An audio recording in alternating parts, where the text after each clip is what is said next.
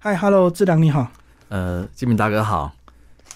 我们来介绍你的新书《这个曼谷轻旅行》。呃，一开始你还是先把你个人的旅游背景介绍一下。嗯，好的。呃，我叫蔡志良，然后呃，我可以说是一个非常喜欢旅行的人。那一年通常会出国大概四到五次。嗯，对。那这一次的这一本书《曼谷轻旅行》是等于是我累积了大概呃。应该算起来有二十年的这个旅游的资历，然后所写出来的一本书。嗯，对。所以你旅游的范围不止东南亚，对不对？呃，没错，对。只是这个疫情解封之后，首选曼谷重游。对，我想大家呃，在疫情解封之后，可能在距离部分的挑选，可能不是日本，那第二个选择可能就是泰泰国曼谷。嗯，对，那因为除了就是在费用的部分呢，以及在于搭飞机的时间，它都是比较适合的。嗯，对。而且我觉得曼谷的这个旅行，他们好像因为陆客很多，所以他们中文也是很通，对不对？对对对，渐渐这这几年来，你会发觉，因为以前可能大家会觉得哇，我不会泰语啦，那去这个曼谷可能会怕在旅游上面会有一些障碍，对，有一些障碍。但是就像刚刚哥讲的说，哦，近几年因为他们对于中国，然后一个好消息是泰国这边也宣布说，呃，从十一月就是从。呃，十月起到明年二零二四年的五月这一段期间，我们去到泰国曼谷旅行的话，是不需要再办理签证的。嗯，这对于我们台湾的这个游客来讲，真的是一个很大的一个福利。免签就省了呃一千两百块钱之外，以及这个节省这个办签证的这这个这个麻烦嘛。对，嗯嗯，对，我觉得那个泰国曼谷就有点像那个韩国东大门，因为很多这个华人去批货，所以那时候讲中文自然也会通啊。所以这个在泰国曼谷也常常会遇到这样子。这一次在去曼谷的时候，就真的很明显的发觉到，他们对于这个华语的接受的程度啊，真的是高很多，甚至他们也会讲几句这个华语这样子。对对对，是。好，那接下来跟我们讲一下你这本书的一个设计吧。好的，那这本书的话，那从封面来看，我我这次呃跟出版社讨论说，希望说能够把它这个做的更是呃年轻活泼一点，所以我们用的一些。呃，像是泰国当地的一些特色的一些经典的 logo，像是呃，大家会看到上面有一些佛啦，然后以及一些大象，还有一些呃泰国必须看到的一些寺庙啦，以及泰国舞，还有一些水上市场。那我们就把它全部做在这个这个书的这个呃封面以及背面，好，那所以读者一看说哇，就知道说，我这本书里面的这个重点哦，就是包括了这一些这些图像这样子。然后在至于内内容的部分，我大概有把它分成了这个五个章节。哦，那第一个章节的话，就是呃，有去过或或者说还没有去过泰国的这一些朋友，他们呃一个一个步骤，我们要到达呃这个曼谷旅行，到底要要做到哪一些的这个这个流程？比方说，呃，因为之前一直需要办理泰签嘛，哎，那目前是到明年五月是不需要办理，哦，所以这个是很好的消息。然后再就是我们要怎么样订机票啦、订饭店，然后以及我们到。泰国曼谷旅行的时候，大概要做哪一些行行李的准备啦，以及我们进入泰国之后需要注意哪一些重要的事项。然后到了泰国当地购买预付卡啦，然后我们如何从这个曼谷的这个苏万纳蓬机场，然后搭这个这个捷运到达市中心啊等等。这个在第一部分我就有有做到一些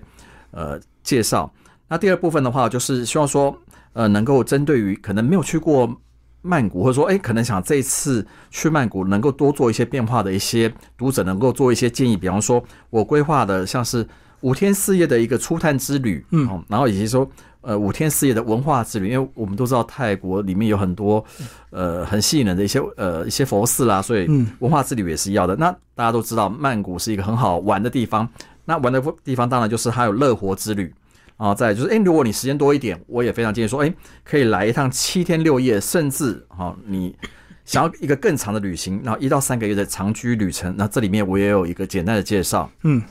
等于第二章节是比较主题性的这个设计，就对。对，因为针对于还没有去过呃曼谷，或者说想要针对某一种特特定旅行的一个读者所设计，那你可以看我书里面的一个建议，然后来安排自己的旅程。对。那第三章的部分就是一些可能就是对于泰国曼谷的一些呃基本的的介绍，比方说哦他们的现在的气候怎么样，然后这个时候是不是呃需要穿一些什么样的服装？比方说现在呃像目前现在已经十一月嘛，进入十一月，对，就是泰国的凉季，那 这个时候就是非常适合去到这个。曼谷旅行的，然后以及哎，我们到泰国当地旅行的话，有一些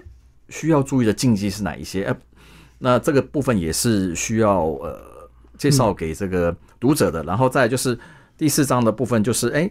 呃告诉你到这边旅行的话，可以去购物的部分有哪一些？然后你去逛街需要买一些哪一些伴手礼回来给台湾的朋友啊？这个部分我都有介绍。然后当然除了逛百货公司，然后逛夜市哈，然后走一些热门景点之外，我这里面还是有介绍一些文化的部分，像是我刚刚有提到，比方说像大家熟知的，像是四面佛啦，或者说是他们的皇宫啊等等。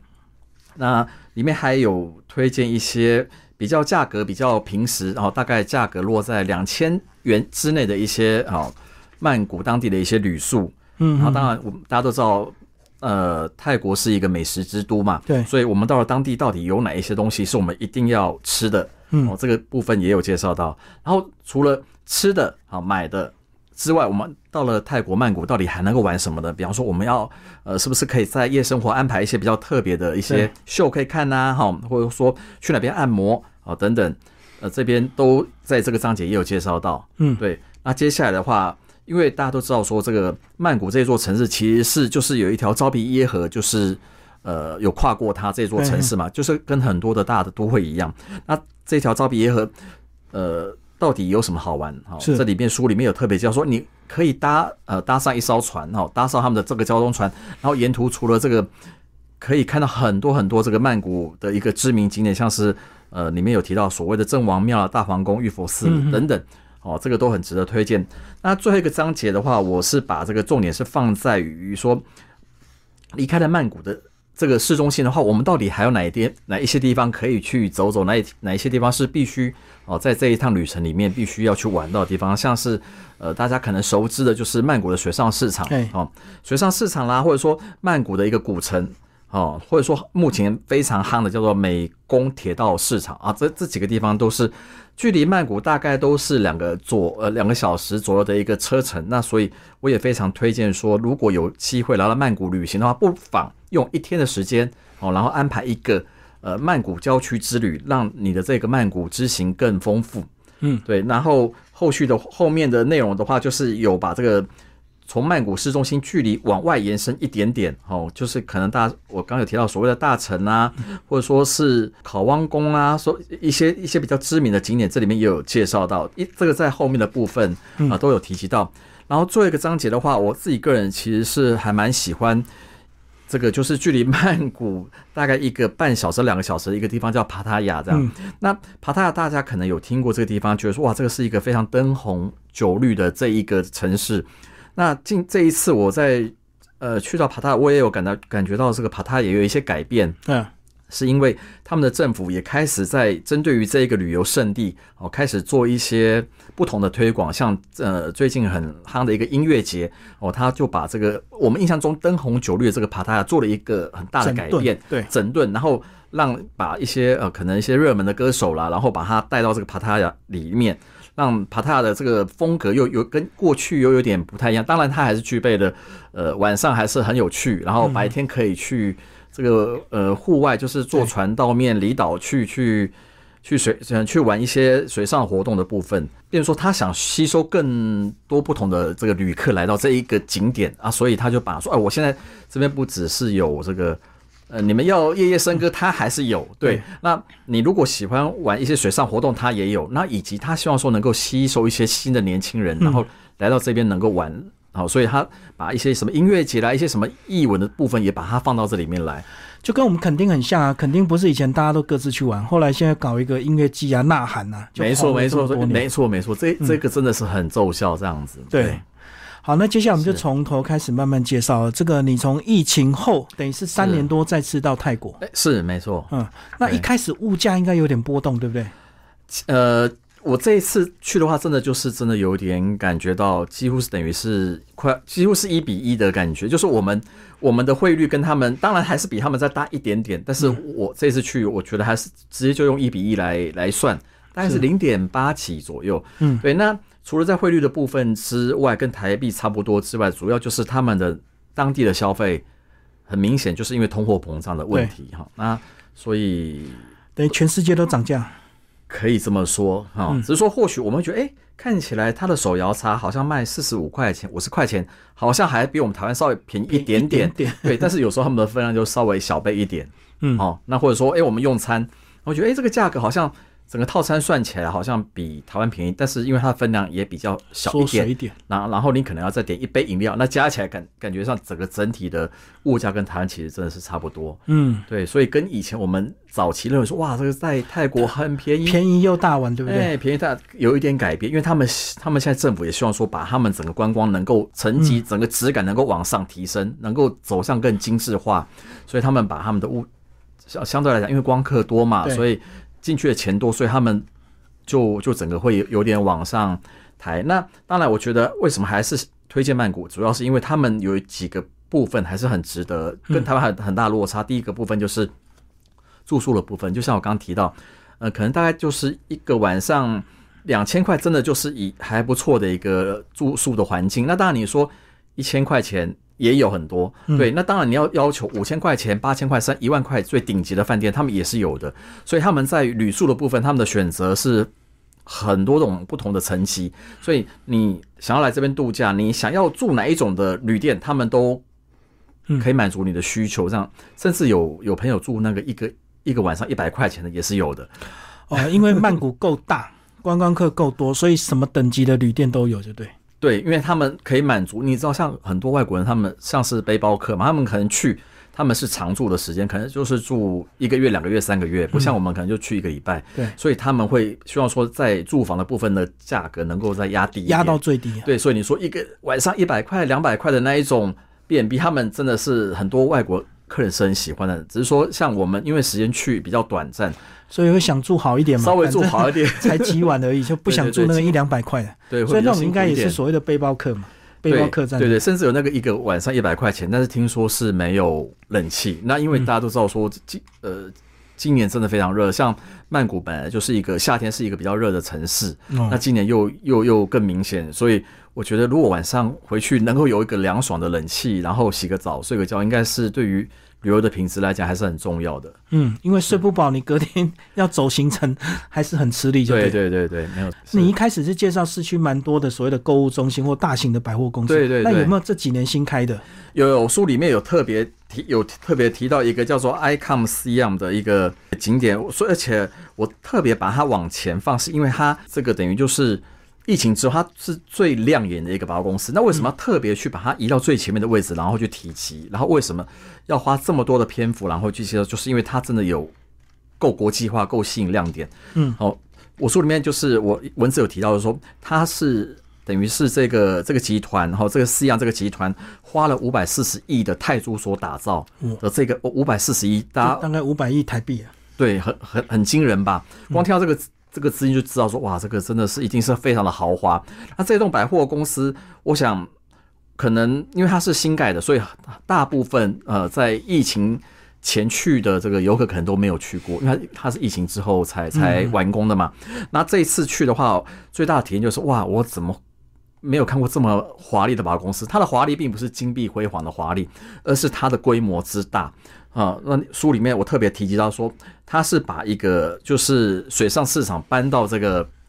百货公司，好像复刻过去。对对，第六十页我那个有那个很很清楚的照片。哇，他哇，这是一个百货公司，为什么他在百货公司的地下室开了一条运河？嗯，哦，就像我刚刚有提到说，哎。去到曼谷一定要去到水上市场去玩一趟，感受一下这个泰国当地特殊的一个购物的一个风情嘛。那这个百货公司就把这个东西导到这个百货公司里面来了，等于是有点像把夜市搬到美食街，就对 那种氛围哈。对对对，它是把一个水上市场的夜市，所以它因为水上市场，所以它一定要把这个河对 一定要把河做出来，所以它把河倒进来之后，当然河上面就要有船啦，所以它就是把整个。这个水上市场的这个风光搬进来了，嗯，对，哎，那不是有点像那个威尼斯赌场把那个运河直接盖在赌场里面？真的有这种异异曲同工之妙哈。对，那他把它搬进来之后，更令人呃感到惊讶，就是他因为在这个船上有贩卖一有贩卖一些商品嘛，那他把这个当地比较特殊的小吃哈，然后全部都搬到这里面来之后，哎，我更惊讶是它的价格竟然跟水上市场差不多耶，甚至比水上真正的水上市场还要再便宜耶。哎，理论上百货公司抽成都很高，对啊，这都要卖很贵。对，这也是令我感到惊讶。说，哎，照理来说，百货公司的美食街怎么会太便宜嘛？不太可能。那竟然这个地方有办法，呃，做到这一个部分。哎，喝一杯奶茶竟然只要五十块钱哦。那我相信，也许是人潮够多吧，所以他可以平价一点。对对对，啊，的确，他他。它这个地方做的真的是够精致。它除了这个船的这个细致度之外，哈，还有他们所有的员工都要换上这个好像水上市场的这个衣服嘛，然后以及周边的这一些建筑物，他们全部都把它打造成跟水上市场一样的一个一个一个风格。那当初在盖这个百货公司的时候，他们一开始就这个构想，所以他们在这一个楼层故意架高，等于让它等于说这个楼层几乎是等别的一般的百货公司两层楼的高，所以你在这个里面。在逛的时候不会有一个压迫感，毕竟虽然在地下室，但是因为它够高够高挑，哦，所以你会真的，然后再加上它打的那个灯光啊什么的，营造出那个真的是浓浓的这个这个水上市场这个气氛。那除了水上市场值得推荐之外，再就是它，因为它这个楼层够高哦，所以它把几乎把所有的国际的精品，哈，我们大家熟悉的囊括进来，对，全部都都把它给。弄进来了，所以你来到这个百货公司爱康像，除了可以哦玩这个水上市场这个风格之外，你还可以买精品啊。然后每一层楼它都都有不同的一个规划的一个重点。然后最棒的话是来到了顶顶楼之后，就像我这边有一张照片，这个顶楼之后你就可以看到整个这个河面的这个风光，然后你会看到很多的船在在这个附近的游，在附近的在运行。夕阳西下来到这边看啊，真的是一个非常的享受这样子。哦，所以它那个是开放空间啊。对，等于是它顶楼就是有一个，应该说是最美的星巴克。你只要点一杯星巴克，你就可以看到这么美的一个一个风景。这样，那早期刚开始这个百货公司开幕的时候，他们是规划它是用搭船过来的。哦，你可以搭一个免费的接驳船，然后就可以来到这个百货公司。那因为为了太大量的游客，所以他们后来又开了一条新的捷运站，针对于这一个百货公司开了一条新的捷运站，所以你也可以搭捷运然后来到这个百货公司。对，那所以这个等于是我这一次去到这个最大的推荐，也最大的收获，就最惊喜的这个百货中心。对其实我想曼谷就是这样，呃，它每一年都会让你有一些新建筑。对，那因为为了要赚光客钱嘛，所以他们在百货公司的部分真的是一间比一间的雄伟，一间比一间的规模要来的大。哎，真的，我觉得他们进步的速度真的连我们台北都赶不上。诶，因为它真的有很多，真的可以，或许地方够大，然后这个观光客够多，可以支撑他们一直追求新的建筑。对，因为我们都知道，其实泰国他们真的是以观光为主要的他们的一个收入来源嘛，所以，所以他们在于饭店啊，在于百货公司的这个规模来讲，他们都会尽全力的去去把它做大，然后能能够能够去满足各国的各国的旅客。嗯，是。所以我觉得泰国是真的是一个非常冲突的国家。你看，可以很传统保守那些佛教僧侣，然后也可以很时尚，包括他们的一些人妖也是非常兴盛的一个产业。嗯，他们对于这么说，就是说他们虽是虽然是以佛教立国、佛教国家，但是他们其实对于这些呃夜生活或或者是比较特殊的这一些身份，他们其实是可以去接纳的。嗯，对。那所以为什么？许多光客呃来到了呃可能有去过马来西亚，去过新加坡，去过周边一些呃东南亚的国家哈，或者说，嗯，那为什么最后还是会喜特别喜欢泰国？嗯，就是因为他呃老实讲，他可以包容的更多。对，不过现在应该管理的更好了吧？对不对？因为我知道早期很多人去都是为了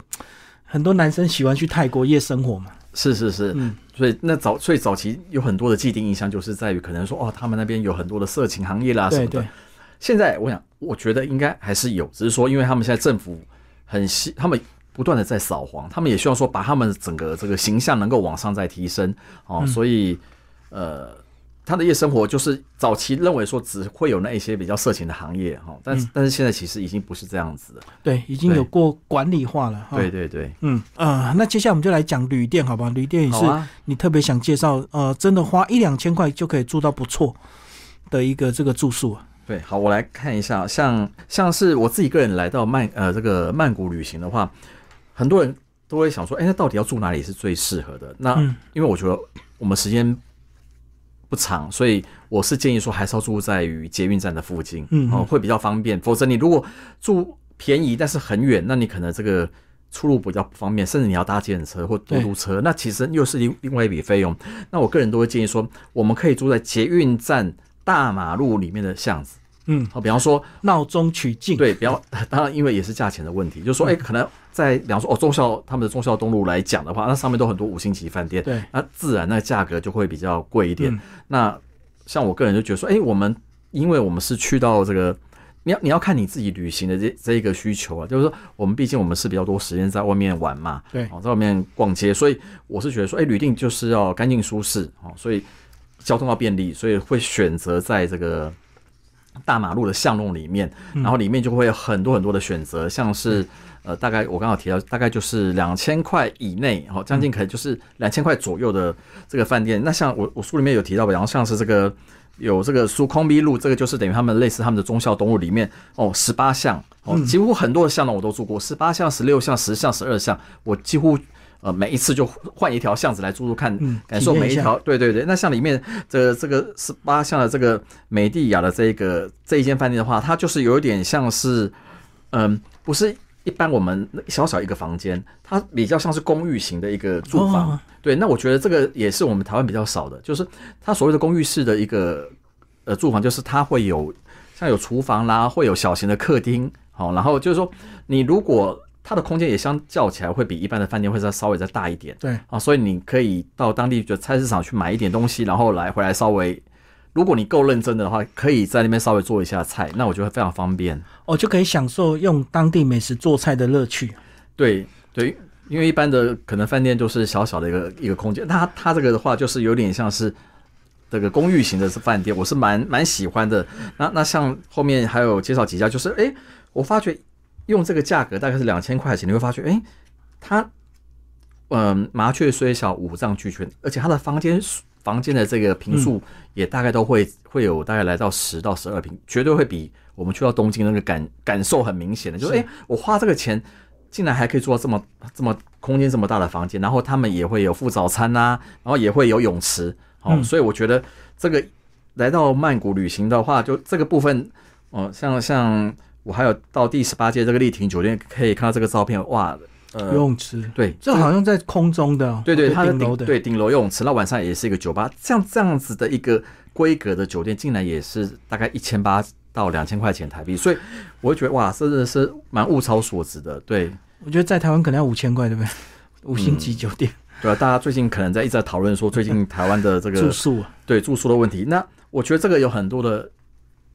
很多的因素嘛，就是毕竟就像我刚刚有跟主持人聊到，就是说，因为他这边需求量大，嗯哦，所以因为他的需求量够大，所以他们才有办法开这么多的饭店。那他们会才有办法做出这么多不同的一个规格出来，让以满足各国人的需求。那我们就从这么多的饭店里面去挑选适合我们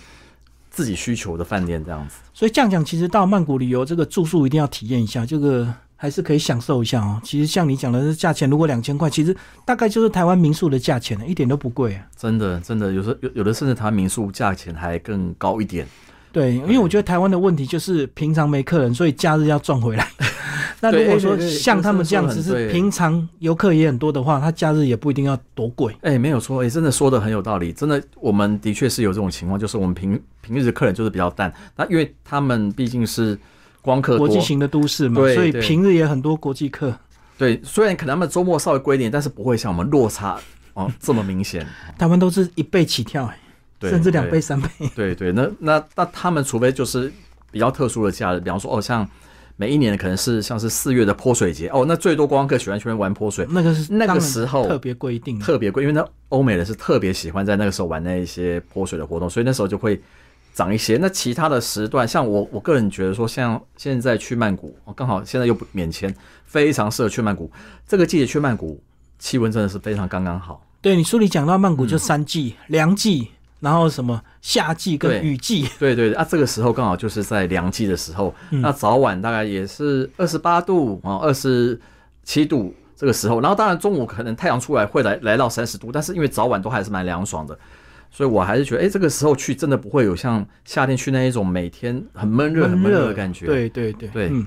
好，那接下来我们来讲一些娱乐吧。又到泰国，这个难免就要做做 SPA 或者是泰式 按摩。你在书里也讲到，其实按摩也分好多种，对不对？对，像我想。泰国另外一个非常迷人的这个旅游的特色，就是它的按摩非常的物超所值。我想平价算台以台湾来讲，我便宜很多。对对，每次聊到这个部分，我说啊，你到底有多便宜？我想大家可能在台湾按摩都会觉得说，那个嗯，可能一个小时可能就将近要一千块钱嘛。但是我跟大家讲，那那一边的话，真的就是两个小时哦，一一个小时最多就是四百多块钱。那两个小小时加起来真的是不到一千块钱。那不到一千块钱这样子让你做。无论是泰式按摩，或者说他们当地的这一些芳疗，对对对，我我都觉得真的是真的非常物超所值。难怪有的朋友说他每一天都要按摩，我相信，因为太划算了嘛，太划算，太划算。而且大，因为我们在台湾享受不到这一种这一种服务嘛，所以到当地你可以享受他们的这个泰式按摩之外，像我也会去偶尔啊，就是说只要有时间，我也会去那当地做个脸，然后想哇，做个脸，因为。的确，在我们在台湾，男生会去做脸的几率很少哦，通常是女生会去做 SPA 做脸。但是在当地你会发觉，哎，其实男生也蛮流行做脸的哦。嗯，而且价钱多少钱呢？可能讲出来你们大家很惊讶，价钱竟然是三百到三百五十块泰铢。嗯，对，然后这样就是将近一个小时的做脸的一个行程，里面就是有包括呃轻松的，一开始会先帮你一些舒压，帮你按按肩颈啦、腿部之外，再。帮你做一个什么去角质啦，然后敷个脸，敷个脸啊，然后最后再热敷，让你躺在床上，真的是一小时之后神清气爽，然后觉得自己容光焕发，还是很享受，就对。哎，我们今年非常流行所谓的月式洗头，那你今年去泰国有没有看到泰式洗头？这个这个洗头真的是比较少一点，嗯，对我我是没有看到。好，我们来看看未来会不会有泰式洗头。但是他们头皮按摩是有的，嗯，对他们那边就是等于就是你在你你方疗里面，你也可以选择就是你的脸部按疗，再加上头皮按摩，就很多部位可以选。对他他们就是，比方说我们做呃，即便是泰式按摩，你也可以选套餐，比如说呃，我可以选我不要两个小时都泰式按摩，我就一个小时泰式按摩，一个小时头皮按摩也可以。哦，它有点像用有点像是头皮按摩用精用精油的方疗。那像我有时候也会选择像是。一小时的泰式按摩，一小时的草药按摩。那草药按摩也是很特别，他们会使用那个泰式的那个草药包，然后再加热之后，在你的身上先热敷，之后再敲击。哦，好，因为我因为我们台湾没有这一种草药包嘛，泰式草药包，所以我们会觉得哇，这个真的是很特别。刚开始就觉得怎么那么烫，但是后来他用那个草药包在你身上哦用力的按的时候，觉得哎，闻到那个草药的香味，我真的觉得也是很舒压这样子。不过这种应该都是比较正统的店，应该不会给你乱宰客人，因为我们知道有时候自己跑去东南亚很怕被宰，就不太敢去按摩店。这一点真的是要特别小心，真的，因为的确当地也会有一些比较小的店面是专门宰客人的。对对对，比方说你自己在选店的时候，尽量去大马路上面的，或者说观光客看得到的那一种。那你要看那店里面是不是有其他的客人？那如果他要你的这个店是在暗巷弄里的。楼上好，你就这自己要特别小心，因为这就是，嗯，呃，不不不是很确认这个到底是不是正统的按摩的店这样子。那像我书里面当然也是有介绍说，他们其实很按摩很盛行，所以他们有一些连锁的连锁大品牌，那大品牌，那毕竟它是大的一个连锁店，他们也不敢乱乱坑，嗯，乱坑杀这个旅客这样的。所以我觉得这个这一点要特别的。去按摩是要特别的注意，这样。所以简单就是挑那个店面明亮一点的，然后最好价码都有在墙上。对对，然后你要看看里面是不是有有客人已经在按了，那通常不会有不会有什么问题。对，那就是比较正正统的。对，我讲真的，应该蛮多饭店会附属这样的一个按摩间，对有那个如果在里面，当然相对就更安全。对，如果当然你因为像有一些朋友他真的去，然后他就可能就他就是只想要在饭店里面好好休息，然后按摩那。饭店其实都有提供这种按摩的按摩的服务，就像即便是我刚刚提到我们这次入住这种比较价格比较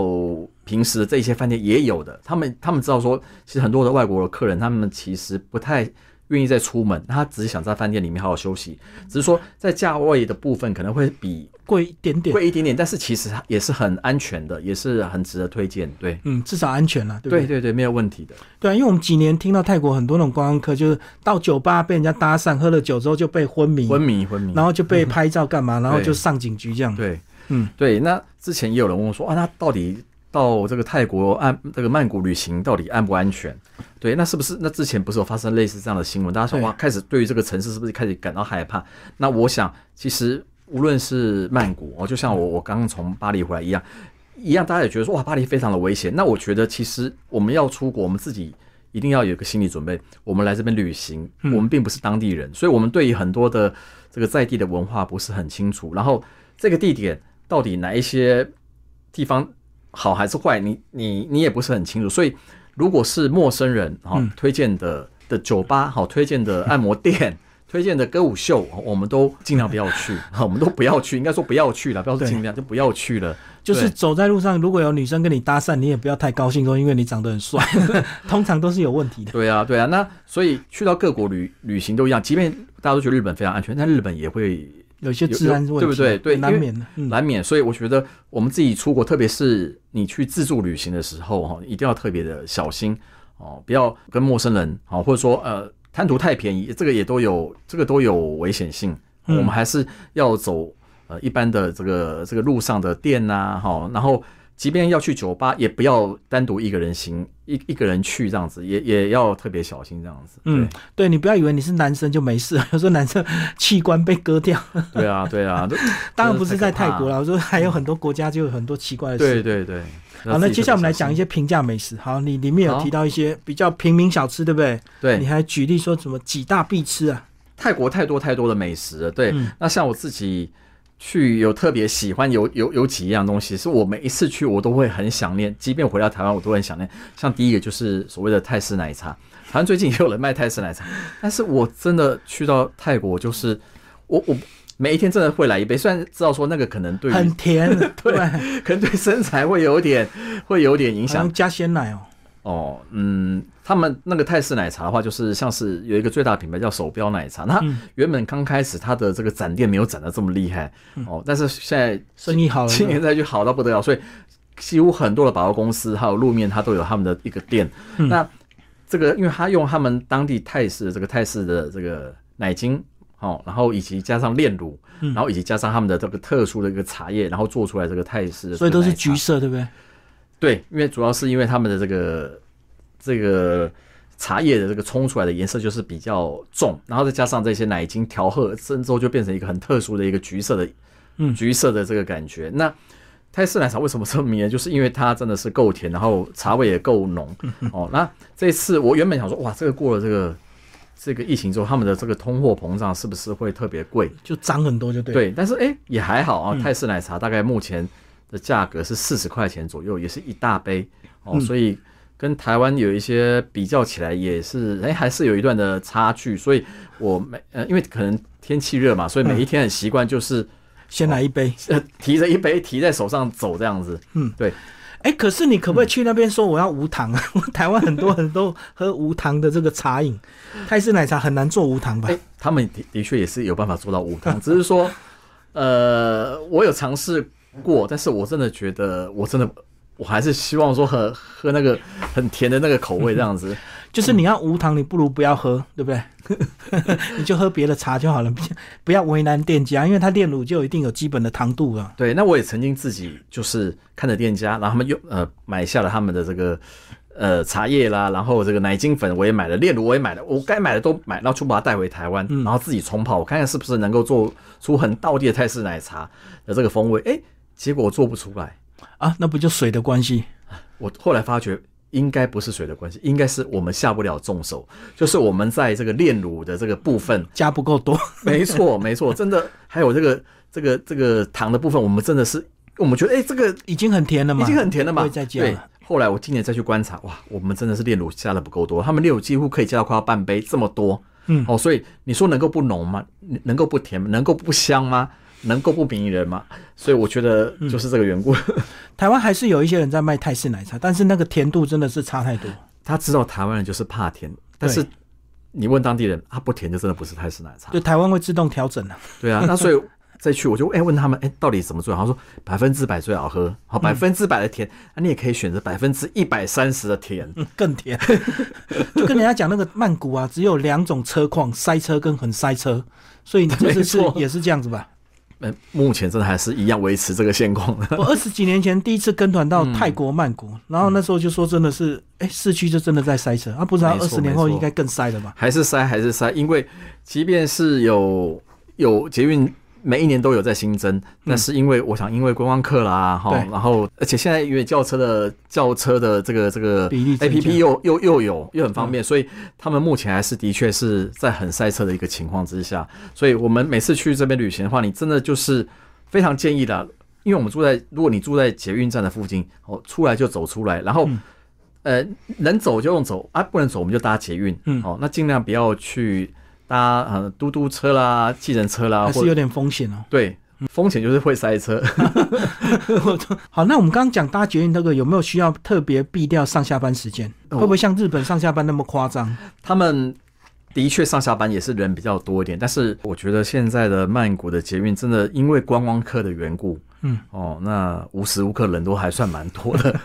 当然上下班会更明显。嗯，哦，上下班那一定会非常明显，所以我有时候会觉得，啊，如果是一站，那因为他们都有一个空桥，哦，他们就捷运站与捷运站之间，他们都会有的有空桥，我就走空桥。嗯，好，那因为他们在这个部分设计的非常好，他们很多的保货公司跟空桥是连接在一起，的。对，所以那那如果真的是不得已，那当然没有办法，就是搭捷运还是会比搭。计程车或搭嘟嘟车来的更快，嗯，对，那那有没有改善？我是觉得也很难改善了，因为真的太多观光客。反正就是基本交通建设比不上人口增加跟观光客加入的速度，尤其解封的第一年而已哦。对对对，观光客还更多。对，像像光第一次去，光要入海关的那个那个情谊，真的是真的是远远超过日本。因为日本我们大家想说，哇，光因为台湾。去日本的这个游客非常多嘛，那通常都要排将近半个小时、一个小时。那这次去到曼谷，的确也看到这个盛况，这样子大排长龙。因为喜欢曼谷这座城市的不是只有亚洲人嘛，欧美非常，他们非常喜欢这座城市。对，而且你在书里有提到一个休闲娱乐，就是去那边学做菜啊，对不对？啊，对对对，去学道地的泰式料理。对，那这这个是还蛮推荐，就是说，呃，我们刚才讲到娱乐，可能就是。可以看一些秀嘛，哈，可以按摩哈，然后可以去 shopping，然后吃美食之外，那我们也可以为自己准备一些比较特别的一个娱性节目，像呃书里面提到，就是说，哎，我们喜欢吃泰国菜哈，那我们是不是可以学做几道料理，然后到时候可以带回台湾？所以他们针对许多的外国观光客，他们就开了这个厨艺教室，嗯，那你费用大概是一千块钱左右，那他会在这个。时间教你做做了四道菜，那四道菜里面，通常他知道说光客最喜欢的几道料理，可能就不外乎是 呃月亮虾饼、椒麻鸡、椒麻鸡、咖喱呃咖喱牛肉，对，大概就是这几道，就是哎，你现场做完你也可以吃，马上吃，对对，就可吃可做。那我觉得可以增加你的这个这个旅程的这个丰富度，嗯，一种新的乐趣。而且我相信他们也有很多好的厨艺教室一直在增加。对，然后甚至就是有的时间多一点，他会带你去逛他们的菜市场。哦，他会从开始怎么样去买菜开始。买菜。哦，那那这个就是等于是增加这个游客另外一种有趣的有趣的程度，因为一般我们不会去逛他们的菜市场嘛，那就借由当地的老师比较专业带你去看，我会知道说哦，原来泰国这么多的一些蔬菜食材是我们在台湾没有看到的，那这也挺有趣的，等于是一个套装行程就对，对对对，就是到那边再报名参加，对。当地的稻米，那台湾其实也是，你可以借有一些呃一些购票网站，它现在也是有一些课程会在推在卖。哦，有些平台会卖到当地的，不管是旅店或者是一些包套行程，就是对对对对，台湾先购票可能会便宜一点点。嗯，真的的确有便宜到，像我书里面有提到，就是说像是很多的秀啦，像我们刚刚书里面可能有提到，像是看一些人妖秀啦，或者说像是呃。一些一日行程啊，或者说呃一些什么泰拳啊，我们可以看一些泰国的拳术的表演啊，或者说像是做菜，其实这在目前像是台湾的像是 Klook 啦、KKday，他们其实都有做到一个等于就是票券的购买。那我个人觉得其实真的还是蛮划算的，因为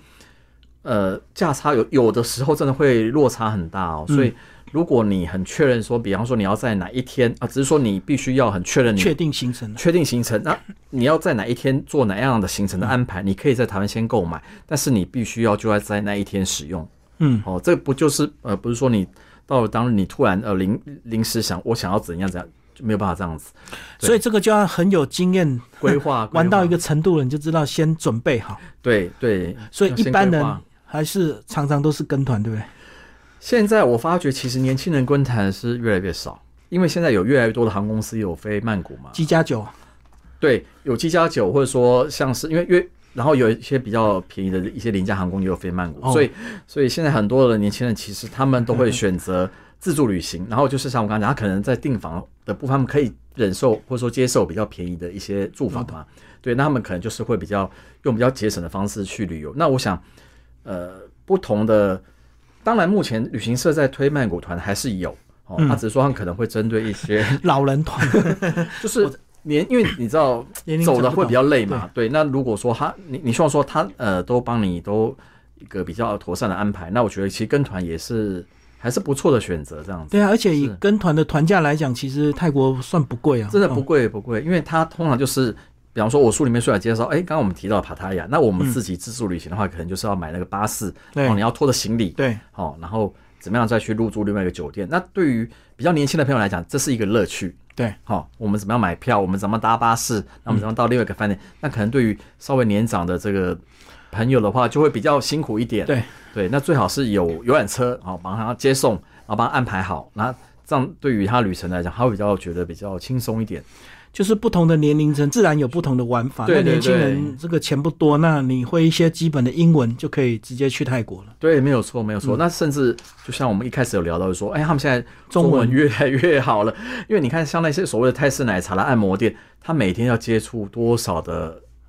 的亚洲的客人、华人的客人，所以像以前我们去按摩，可能啊，我糟糕，我要轻一点，要讲包包，要讲奶奶，我们不会讲泰语，我们就会开始担心啊，怎么比手画脚沟通？现在其实。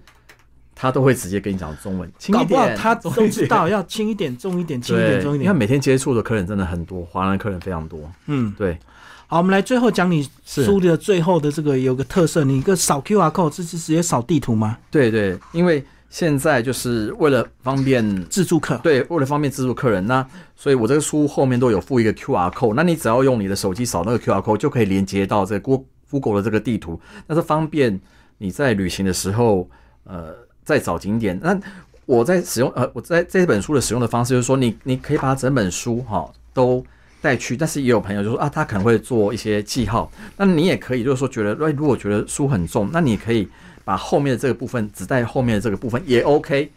哦，你就把它单独对单独带走，哦，单独带走。你那至少你在，因为我都把它分成哦，比方说哦，曼谷的市区，然后你你在哪个捷运站？比方说哦，你在区龙的这一站哈，然后你这站下车之后，你就有这几个购物景点可以走哈，或者说四面佛在哪里，你只要扫这个 QR code。都可以连接到这个这个 Google 地图，我觉得这个对于这个自助旅行的朋友来讲会相当的方便。就是你先确定到哪一站下车，那周围的景点都帮你排好了。对，或者说你今天可能没有预计，还没有去到哪几个景点，那那你就可以直接哦，针对这个书上面的这个 QR code 推荐，按哪一个捷运站的推荐，你就可以直接一扫，你就会说哦，原来这个捷运站附近还有哪几个景点可以玩。嗯，对。